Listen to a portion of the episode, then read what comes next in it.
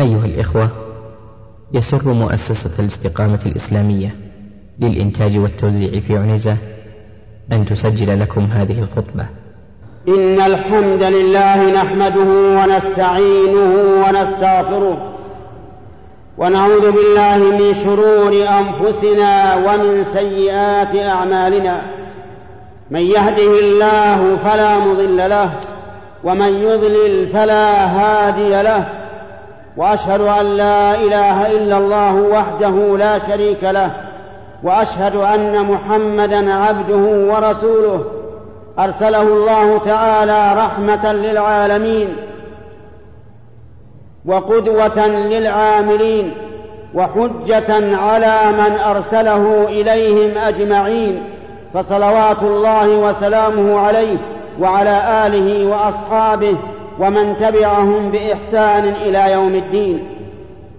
أما بعد فقد قال الله عز وجل فمن كان يرجو لقاء ربه فليعمل عملا صالحا ولا يشرك بعبادة ربه احدا. إن العمل الصالح هو الموافق لشريعة الله المبني على الإخلاص لله فمن كان يرجو لقاء رب ربه فليعمل عملا صالحا ولا يشرك بعبادة ربه أحدا. إن العبادة لا تتم إلا بشرطين أساسي أساسيين. أحدهما الإخلاص لله بأن لا ينوي الإنسان بعبادته شيئا من أمور الدنيا لا جاها ولا مالا ولا رئاسة ولا سمعة. وإنما يقصد بأمر الآخرة الآخرة يقصد, يقصد بذلك وجه الله عز وجل والوصول إلى دار كرامته. أما الشرط الثاني فهو اتباع شريعة الله التي جاء بها محمد رسول الله خاتم النبيين صلوات الله وسلامه عليه. فمن عمل عملا لا يوافق شريعة رسول الله فهو آثم وعمله مردود عليه. قال النبي صلى الله عليه وعلى آله وسلم كل بدعة ضلالة. وقال من عمل عملا ليس عليه أمرنا فهو رد. أيها المسلمون إنكم في هذه الأيام تستقبلون أياما عظيمة أياما شريفة أياما قال فيها رسول الله صلى الله عليه وعلى آله وسلم ما من أيام العمل الصالح فيهن أحب إلى الله من هذه الأيام العشر. قالوا ولا الجهاد في سبيل الله. قال ولا الجهاد في سبيل الله إلا رجلا خرج بنفسه وماله فلم يرجع من ذلك بشيء. ويعني بهذه الأيام العشر يعني بها عشر للحجة من أول يوم إلى اليوم العاشر وهو, وهو عيد الأضحى. هذه الأيام أكثروا فيها من العمل الصالح أكثروا فيها من تلاوة القرآن أكثروا فيها من الذكر أكثروا فيها من الصدقة. صوموا أيامها فإن, فإن العمل الصالح فيهن أحب إلى الله. ما من أيام فإنه ما من أيام العمل الصالح فيهن أحب إلى الله من هذه الأيام العشر. وقد غفل كثير من الناس عن فضل هذه الأيام وتركوها فلم يقوموا فيها بما ينبغي أن يقوموا فيه من العمل الصالح. وإن الحجاج وإن الحجاج في هذه الأيام يستقبلون السفر إلى حج بيت الله الحرام يرجون مغفرة الله عز وجل ويؤملون ويؤملون الفوز بالنعيم المقيم ويؤمنون بأنه ما من إنسان أنفق نفقة يبتغي بها وجه الله إلا أثيب عليها ويؤمنون أيضا بالخلف العاجل من الله عز وجل لقول الله تعالى وما أنفقتم من شيء فهو يخلفه وهو خير الرازقين أيها المسلمون إنكم تتوجهون إلى بيت الله الحرام. في شهر حرام تؤدون عبادة من أجل الطاعات من أجل العبادات هي أحد أركان الإسلام التي لا يتم إلا بها لمن لم يؤد فريضتها. فقوموا أيها المسلمون قوموا في سفركم إلى هذه الأمكنة الفاضلة قوموا في سفركم إلى هذه الأمكنة الفاضلة وفي إقامتكم هنالك بما أوجب الله عليكم في الطهارة والصلاة وغيرهما من شعائر الدين. إذا وجدتم الماء فتطهروا به للصلاة. فإن لم تجدوا ماء فتيمموا صعيدا طيبا فامسحوا بوجوهكم وأيديكم منه. أدوا الصلاة جماعة. لا تشتغلوا عنها بشيء فإن صلاة الجماعة تفوت والشغل يمكن قضاؤه فيما بعد. صلوا الرباعية ركعتين من حين من حين مغادرة من من حين مغادرة بلادكم حتى ترجعوا إليها. فصلوا الظهر والعصر والعشاء على ركعتين ركعتين إلا أن تصلوا خلف إمام يتم فأتموها أربعا سواء أدركتم معه الصلاة كلها أو بعضها ما أدركتم فصلوا وما فاتكم فأتموا. اجمعوا بين الظهر والعصر وبين المغرب والعشاء جمع تقديم أو جمع تأخير حسب المتيسر لكم. هذا إن كنتم سائرين أما إن كنتم نازلين فالأفضل ألا تجمعوا. صلوا من النوافل ما شئتم صلوا صلاة الليل صلوا ركعتي الضحى صلوا صلوا الوتر صلوا كل كل صلاة نافلة إلا سنة الظهر وسنة المغرب وسنة العشاء فالأفضل ألا تصلوها كما جاءت بذلك السنة عن النبي صلى الله عليه وعلى آله وسلم. تخلقوا بالأخلاق الفاضلة. من الصدق والسماحة وبشاشة الوجه وخفة النفس والكرم بالمال والكرم بالبدن والكرم بالجاه وأحسنوا إن الله يحب المحسنين. واصبروا على المشقة والأذى فإن الله مع الصابرين. وقد قيل إنما سمي السفر سفرا لأنه يسفر عن أخلاق الرجال. فإذا وصلتم الميقات فاغتسلوا كاغتسال الجنابة وطيبوا أبدانكم الرؤوس واللحى والبسوا ثياب الإحرام غير مطيبة إزارا ورداء أبيضين للذكور وأما النساء فيلبسن ما شئن من الثياب غير متبرجات بزينة. أحرموا من أول ميقات تمرون به سواء كان ميقات بلدكم أو غير أو غيرها لأن النبي صلى الله عليه وعلى آله وسلم وقت المواقيت وقال هن لأهلهن ولمن أتى عليهن من غير أهلهن ممن يريد الحج أو العمرة. ومن كان في الطائرة فليتأهب للإحرام قبل محاذاة الميقات ثم يحرم إذا حاداه بدون تأخير وإن أحرم قبله خوفا من أن تفوت أن من أن يفوت الميقات لأن الطائرة سريعة المرور به فلا حرج عليه. أحرموا بالنسك من غير تردد ولا شرط إلا أن تخافوا من عائق يمنعكم من إتمام النسك من مرض أو غيره فقولوا عند الإحرام إن حبسني حابس فمحلي حيث حبستني. أحرموا بالعمرة قائلين لبيك اللهم عمره لبيك اللهم لبيك لبيك لا شريك لك لبيك إن الحمد والنعمة لك والملك لا شريك لك. وارفعوا أصواتكم بالتلبية أما النساء فلا يرفعن أصواتهن بها. فإذا وصلتم المسجد الحرام فطوفوا بالبيت طواف العمرة سبعة أشواط ابتداء من الحجر الأسود وانتهاء به. طوفوا بجميع البيت وإياكم أن تدخلوا من بين من بين الكعبة والحجر. فمن فعل ذلك فإن شوطه الذي دخل فيه من هذا الباب لا يصح. لأن الله تعالى قال وليطوفوا بالبيت العتيق والحجر أكثره من البيت وعلى هذا فمن دخل من, من الباب الذي في الحجر فإنه لم يكن قد طاف بالبيت. ولا تشقوا على أنفسكم بمحاولة الوصول إلى الحجر الأسود لاستلامه أو تقبيله وأشيروا إليه عند المشقة. ولا تكلفوا أنفسكم بمحاولة الدنو من الكعبة فإن الخشوع في فإن الخشوع في الطواف أفضل من القرب إلى الكعبة. وجميع المسجد مكان للطواف أسفله وأوسطه وأعلاه. ما دمت داخل حدود المسجد فإذا أتممتم الطواف فصلوا ركعتين خلف, خلف مقام إبراهيم إن تيسر وإلا ففي أي مكان من المسجد. ولا تصلوا في مكان يحتاج الطائفون إلى الطواف فيه.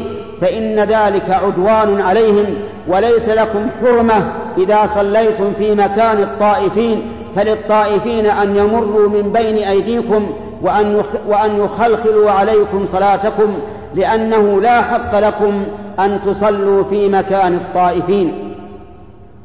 فإذا فإذا صليتم الركعتين فاخرجوا إلى المسعى واسعوا بين الصفا والمروة سعي العمرة سبعة أشواط تبتدئون بالصفا وتنتهون بالمروة. ذهابكم من الصفا إلى المروة شوط ورجوعكم من المروة إلى الصفا شوط آخر. فإذا أتممتم السعي فقصروا رؤوسكم من جميع الجوانب بل قصروا جميع الرأس حتى يظهر أثر التقصير على الشعر. والمرأة تقصر بقدر أنملة أي بقدر فصلة إصبع وبذلك تمت العمرة فتحلون الحل كله. تلبسون الثياب وتتطيبون وتتمتعون بالنساء فإذا كان اليوم الثامن من ذي الحجة فأحرموا بالحج من مكانكم الذي أنتم فيه سواء كنتم في مكة أو في خارج مكة أو في منى. أحرموا من المكان الذي أنتم فيه. واصنعوا عند الإحرام بالحج كما صنعتم عند الإحرام بالعمرة قولا وفعلا إلا أنكم تقولون في الحج لبيك حجا بدل لبيك عمرة. ثم صلوا في منى ظهر اليوم الثامن والعصر والمغرب والعشاء والفجر قصرا بلا جمع اقتداء برسول الله صلى الله عليه وعلى آله وسلم. فإذا طلعت الشمس من اليوم التاسع فسيروا إلى عرفة وصلوا بها الظهر والعصر قصرا وجمعا بالتقديم ثم اشتغلوا بذكر الله ودعائه والتضرع إليه وارفعوا أيديكم حين الدعاء متضرعين إلى الله مستقبل القبلة ولو كان الجبل خلف ظهوركم وكل عرفة موقف إلا بطن الوادي عرنة. وانتبهوا أيها الإخوة انتبهوا لحدود عرفة فإن بعض الناس ينزل قبل أن يصل إليها ثم ينصرف من مكانه بدون وقوف فيها. ومن لم يقف بعرفة في وقت الوقوف فإنه لا حج له. فإذا غربت الشمس فسيروا إلى مزدلفة ملبين وصلوا بها المغرب والعشاء. المغرب ثلاثا والعشاء ركعتين متى وصلتم إليها؟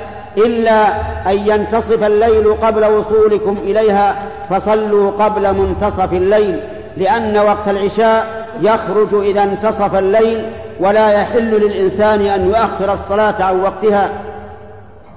فإذا صليتم الفجر في مزدلفة فقفوا عند المشعر الحرام أو في أي مكان من مزدلفة واذكروا الله تعالى وادعوه حتى تسفروا جدا.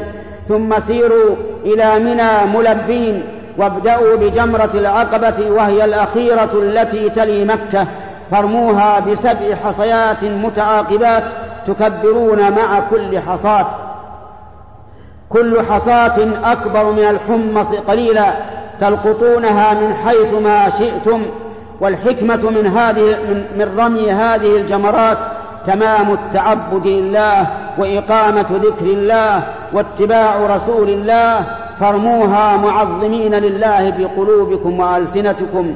فإذا رميتم جمرة العقبة فاذبحوا الهدي ثم احلقوا الرؤوس والمرأة تقصره.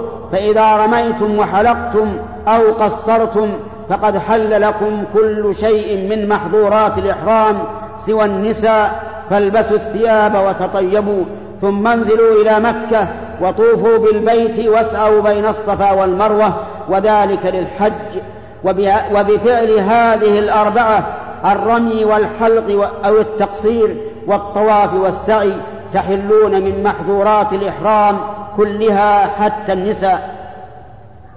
واعلموا أيها الإخوة أنه لا علاقة لا علاقة للتحلل بالنحر فيجوز للإنسان أن يتحلل وإن لم ينحر لأن النحر لا أثر له في التحلل.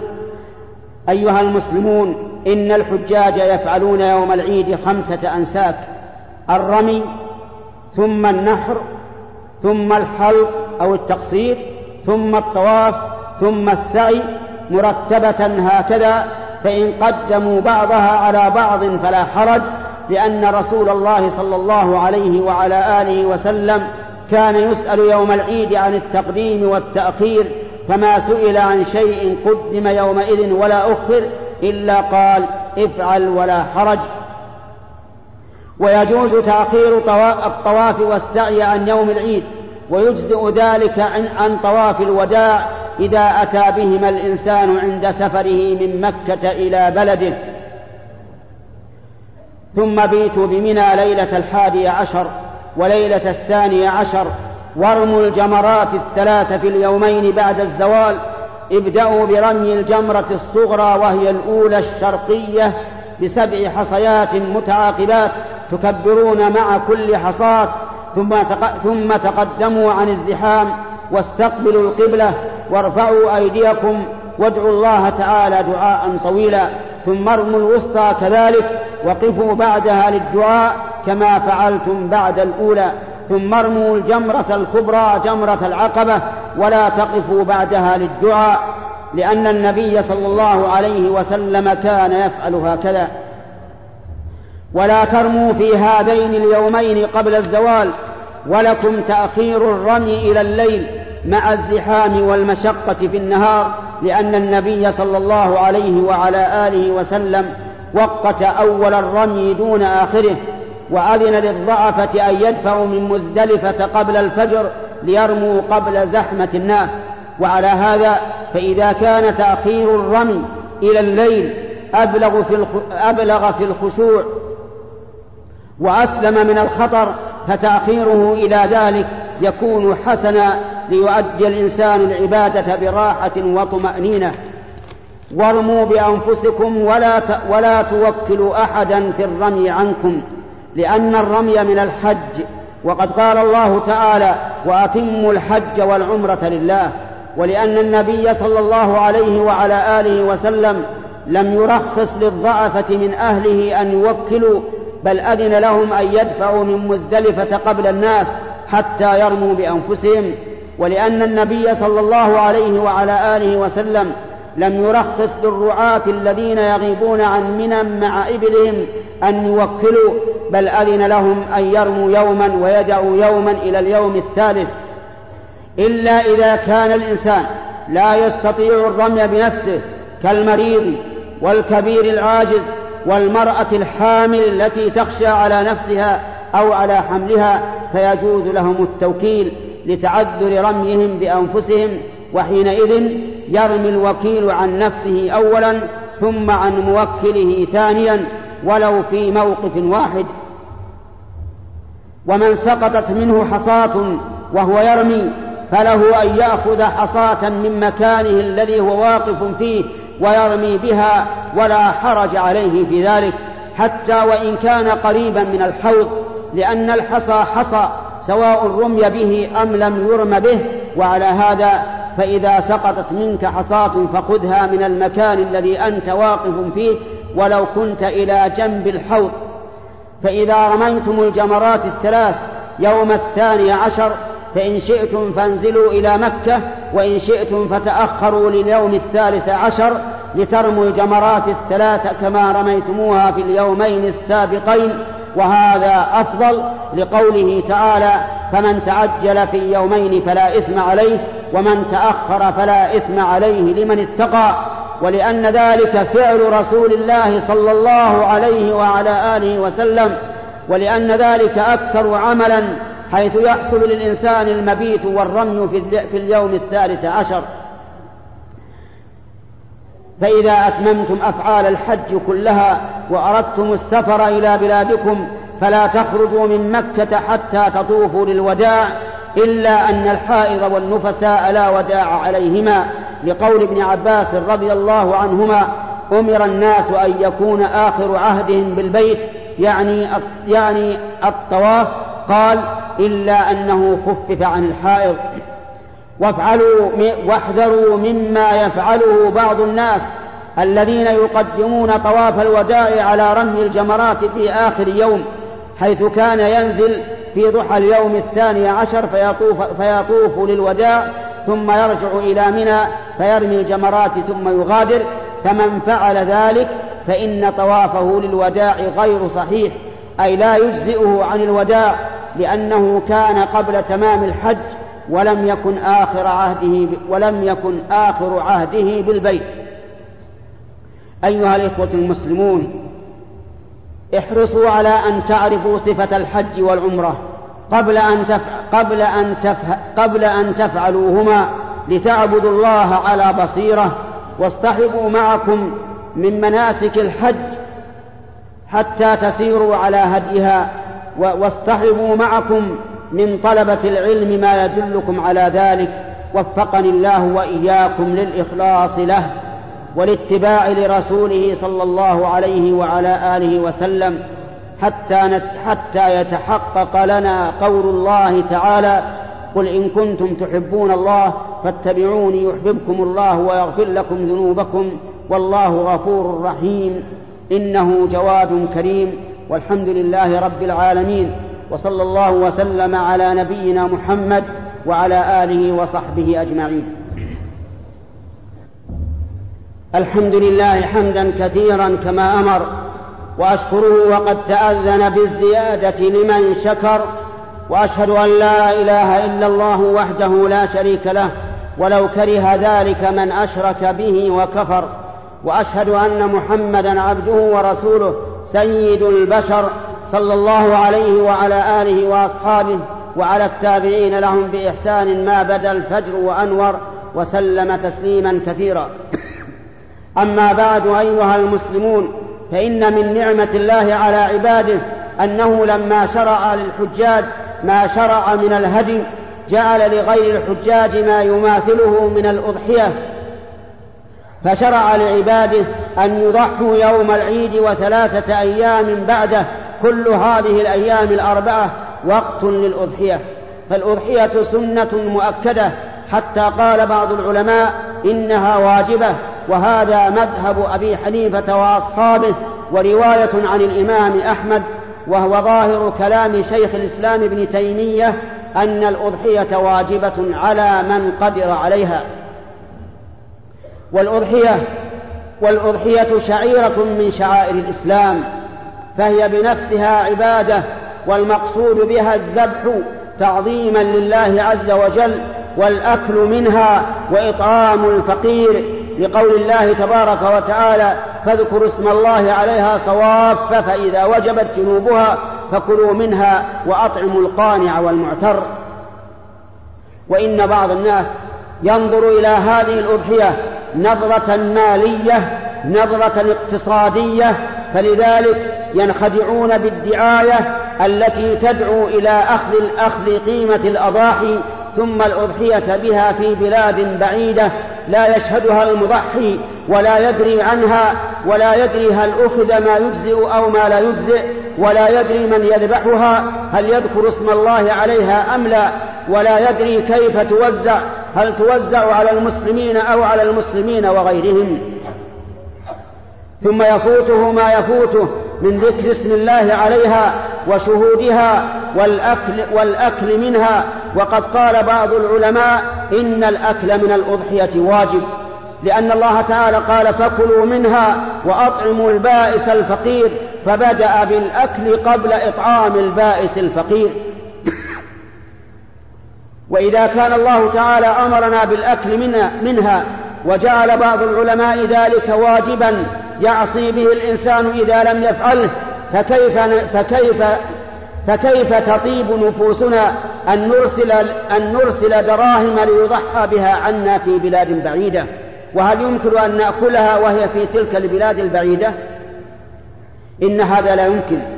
وإن دعوة الناس إلى أن يضحوا خارج بلادهم دعوة غلط لا تتمشى على ما ينبغي أن تكون عليه الأضحية. بل الأضحية في بلدك أمام أولادك وفي بيتك تذبحها بنفسك إن استطعت. تذكر اسم الله عليها تتقرب إلى الله تعالى بالذبح ولهذا لو ذبح الإنسان ذبيحة تعظيما لملك أو لرئيس لكان مشركا بالله شركا أكبر. لماذا؟ لأن الذبح نفسه عبادة. وإذا كان عبادة فلماذا لا تذبح أنت بنفسك أو تشهد ذلك؟ أو أو تشهد ذلك كما قاله بعض كما قاله العلماء رحمهم الله. قالوا ينبغي للإنسان أن يباشر ذبيحته بنفسه إن أحسن وإلا وكل مسلما وشهدها. إذا هذه الدعوة إلى أن ننقل ضحايانا وشعائر ديننا إلى بلاد بعيدة دعوة بعيدة عن مقصود الشرع. ومقصود الشرع أن تظهر الشعائر في بلاد المسلمين في كل بلد تظهر في البيت في بيتك وبيت جارك. وبيت حيك وبيت بلدك. ليس المقصود منها لحم يتصدق ليس المقصود منها لحما يتصدق به الإنسان على الفقير. ولهذا فرق النبي صلى الله عليه وعلى آله وسلم بين الأضحية واللحم كما سنذكره إن شاء الله. أيها الإخوة إنني أدعوكم إلى أن تجعلوا ضحاياكم هنا في بلادكم وتحت رعايتكم وتأكلوا منها امتثالا لأمر ربكم حتى تظهر شعائر الله في بلاد الله بين عباد الله. أما أولئك المحتاجون الفقراء في البلاد الإسلامية النائية فإنه من الممكن أن يبذل الإنسان ما يسر الله عليه من المال لينتفعوا به لا في الأكل فحسب ولكن في الأكل واللباس وغير ذلك لأنهم ليسوا محتاجين إلى الأكل فقط هم محتاجون إلى الأكل وإلى غيره فإذا أعطيتهم دراهم كان ذلك أرفق بهم وأنفع لهم. أيها الإخوة ضحوا عن الأحياء يضحي الإنسان عن نفسه وعن أهل بيته كما كان النبي صلى الله عليه وسلم يضحي بالشاة الواحدة عنه وعن أهل بيته. ومن أراد أن يضحي فإنه إذا دخل العشر أي عشر ذي الحجة لا يأخذ من شعره ولا من ظفره ولا من بشره أي من جلده شيئا حتى يضحي. هكذا قال النبي صلى الله عليه وعلى آله وسلم. والمراد من يضحي وأما من يضحى عنه فلا حرج عليه أن يأخذ ذلك وعلى هذا فالعائلة يحل لهم أن يأخذوا من شعورهم وأظفارهم وأبشارهم لأن لأنهم لا يضحون ولكن يضحى عنهم. أيها الإخوة إنني أكرر أن تكون ضحاياكم في بلادكم وتحت رعايتكم وتذكروا اسم الله عليها إن ذبحتموها أو توكلون أحدا يذبحها وتحضرونها وتأكلون منها وتطعمون البائس الفقير وتهدون على الغني الذي لا يحتاج. وإنني قد كتبت ما تيسر في بيان ما في بيان نقل الأضاحي إلى بلاد أخرى حيث يفوت بنقلها مصالح عظيمة منها أنه يفوت إظهار شعيرة من شعائر الله تعالى وهي الأضاحي فتصبح البلد معطلة من هذه الشعيرة في بعض البيوت وربما أدى ذلك إلى التوسع. فتعطلت كثير من البيوت من هذه الشعيرة. ومن المعلوم أن الأضاحي من شعائر الله وليس المقصود منها مجرد الانتفاع باللحم. قال الله تعالى لن ينال الله لحومها ولا دماؤها ولكن يناله التقوى منكم. وفرق النبي صلى الله عليه وعلى آله وسلم بين الأضحية واللحم. فقال من صلى صلاتنا ونسك نسكنا فقد أصاب النسك. ومن نسك قبل الصلاة فتلك شاة لحم فقال رسول الله فقال رجل يا رسول الله نسكت قبل أن أخرج إلى الصلاة؟ فقال النبي صلى الله عليه وعلى آله وسلم تلك شاة لحم. يعني لا أضحية. وتأمل كيف قرن النبي صلى الله عليه وعلى آله وسلم بين الصلاة والنسك. فقال من صلى صلاتنا ونسك نسكنا. إذا فالأضحية أمرها عظيم. هي نسك المسلمين كما أن الصلاة أمرها عظيم وهي صلاة المسلمين. ولهذا قرن الله بينهما في كتابه كما قرن بينهما رسوله صلى الله عليه وعلى آله وسلم. فقال الله تعالى فصل لربك وانحر. وثبت عنه صلى الله عليه وسلم أنه قال من ذبح بعد الصلاة فقد تم نسكه وأصاب سنة المسلمين. وهذا الحديث وما قبله دليل واضح على أنه ليس المقصود من الأضاحي مجرد الانتفاع مجرد الانتفاع باللحم إذ لو كان كذلك لم يكن فرق بين المذبوح قبل الصلاة والمذبوح بعدها.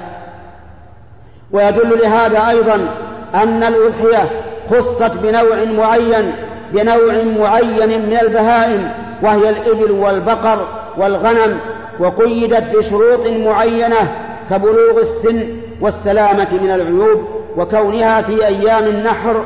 ولو كان المقصود مجرد الانتفاع باللحم لأجزأت بكل بهيمة بكل بهيمة حلال كالدجاج والظباء والخيل وغيرها ولأجزأت بالصغير من الأنعام ولأجزأت بالعضو من البهيمة فالأضاحي لها شأن كبير في, في الإسلام ولهذا جعل الله لها حرمات منها ما أشرنا إليه آنفا أنه إذا دخل العشر فإن الإنسان إذا كان يريد أن يضحي فلا يأخذ من شعره ولا من ظفره ولا من بشرته شيئا. هذه مصلحة تفوت إذا إذا أنت ضحيت خارج بلادك المصلحة الثانية مباشرة المضحي ذبح أضحيته فإن السنة أن يذبح المضحي أضحيته بنفسه تقربا إلى الله واقتداء برسول الله صلى الله عليه وعلى آله وسلم فإنه كان يذبح أضحيته بنفسه. وقد قال أهل العلم إذا كان المضحي لا يحسن الذبح بنفسه فليحضر الذبح. المصلحة الثالثة أنه يفوت الإنسان إذا إذا أخرج أضحيته عن بلده يفوته شعوره بالتعبد لله تعالى بالذبح بالذبح بنفسه الذي قرنه الله تعالى بالصلاة. الذي قرنه الله تعالى بالصلاة وهذا أمر له أهميته. المصلحة الرابعة التي تفوت بنقل الأضاحي إلى خارج البلاد ذكر المضحي اسم الله على أضحيته وقد أمر الله تعالى بذكر اسمه عليها فقال والبدن جعلناها لكم من شائر الله فاذكروا اسم الله عليها صواف وقال ولكل أمة جعلنا منسكا ليذكروا اسم الله على ما رزقهم من بهيمة الأنعام فإلهكم إله واحد فله أسلموا. وفي هذا دليل على أن ذبح على أن ذبح الأضحية وذكر اسم الله عليها عبادة مقصودة بذاتها وأنها من توحيد الله وتمام الاستسلام له وربما كان هذا المقصود أعظم بكثير من مجرد انتفاع الفقير بها. المصلحة الخامسة الأكل من الأضحية فإن المضحي إذا ضحى خارج البلاد لا يمكن أن يأكل من أضحيته مع أنه مأمور بالأكل منها إما وجوبا أو استحبابا على خلاف في ذلك بين العلماء بل إن الله تعالى قدم الأكل منها على إطعام الفقير فقال تعالى فكلوا منها وأطعموا البائس الفقير وقال فإذا وجبت جنوبها فكلوا منها وأطعموا القانع والمعتر ومن المعلوم أنه إذا ضحي خارج البلد فإنه لن يأكل منها ويكون على هذا إما تاركا لما هو الأفضل وإما آثما على قول من قال بوجوب الأكل منها من أهل العلم. وإذا كانت الأضاحي وصايا فإن نقلها قد يفوت به مصلحة سادسة وهي مقصود موصين لأن الموصين الذين أوصوا بالضحايا لم يخطر ببالهم حين أوصوا بها إلا أن تضحى في بلادهم وينتفع بها وينتفع بها الذرية والأقارب وأن يباشروا بأنفسهم تنفيذ هذه الوصية ولم يخطر ببالهم أبدا أن أضاحيهم ستنقل إلى بلاد أخرى قريبة أو بعيدة فيكون في نقل الأضاحي فيكون في نقل أضاحي الوصايا مخالفة مخالفة لما يظهر لما يظهر من مقصود الموصين. ومع ذلك ومع ومع ذلك أي مع فوات هذه المصالح بنقل الأضاحي إلى خارج البلاد فإن في نقلها إلى خارج البلاد خطر كبير يظهر للمتأمل ألا وهو أن الناس ينظرون إلى العبادات المالية نظرة اقتصادية محضة أو نظرة تعبدية قاصرة بحيث يشعر أنه استفاد منها مجرد الإحسان إلى الغير مع أن الفائدة من العبادات المالية هي التعبد لله تعالى وتكون بالنسبة للأضحية تكون بالذبح وابتغاء مرضات الله والتقرب إلى الله عز وجل بحيث يشعر الإنسان أنه بهذا الفعل متعبد لله متقرب إليه لا أنه مجرد مجرد إنسان أحسن إلى أخيه. إذا فنقل الأضاحي إلى خارج البلاد تفوت به ست مصالح كما سمعتم. وبالإضافة إلى هذه إلى فوات هذه المصالح تحصل به هذه المفسدة الأخيرة. فنسأل الله سبحانه وتعالى أن يوفقنا جميعا للبصيرة في دينه والدعوة إليه إلى ما يحبه ويرضاه إنه جواد كريم. واعلموا أيها الإخوة أن العطف على الفقراء من أفضل الأعمال المقربة إلى الله ولكن العطف والعاطفة يجب أن يكونا مبنيين على كتاب الله وسنة رسوله صلى الله عليه وعلى آله وسلم وليس التعبد لله يكون بمجرد الذوق واستحسان الإنسان له لو كان كذلك لكان أهل البدع يستحسنون ما هم عليه من البدع ويرون أنها أفضل من اتباع السنة الصحيحة الصريحة ولكن, العبادات مبنية على الاتباع اتباع رسول الله صلى الله عليه وعلى آله وسلم فمن عمل عملا ليس عليه أمر الله ورسوله فهو, فهو مردود عليه. ولهذا كان النبي صلى الله عليه وسلم في كل في خطبة الجمعة يقول أما بعد فإن خير الحديث كتاب الله وخير الهدي هدي محمد وشر الأمور محدثاتها وكل بدعة ضلالة. أيها المسلمون هذا ما قاله النبي صلى الله عليه وسلم خير الهدي هدي محمد صلى الله عليه وسلم وكان صلى الله عليه وسلم في الأضحية. كان من هديه أن يتولى ذبحها بنفسه ويأكل منها ويطعم كما أمره بذلك ربه تبارك وتعالى.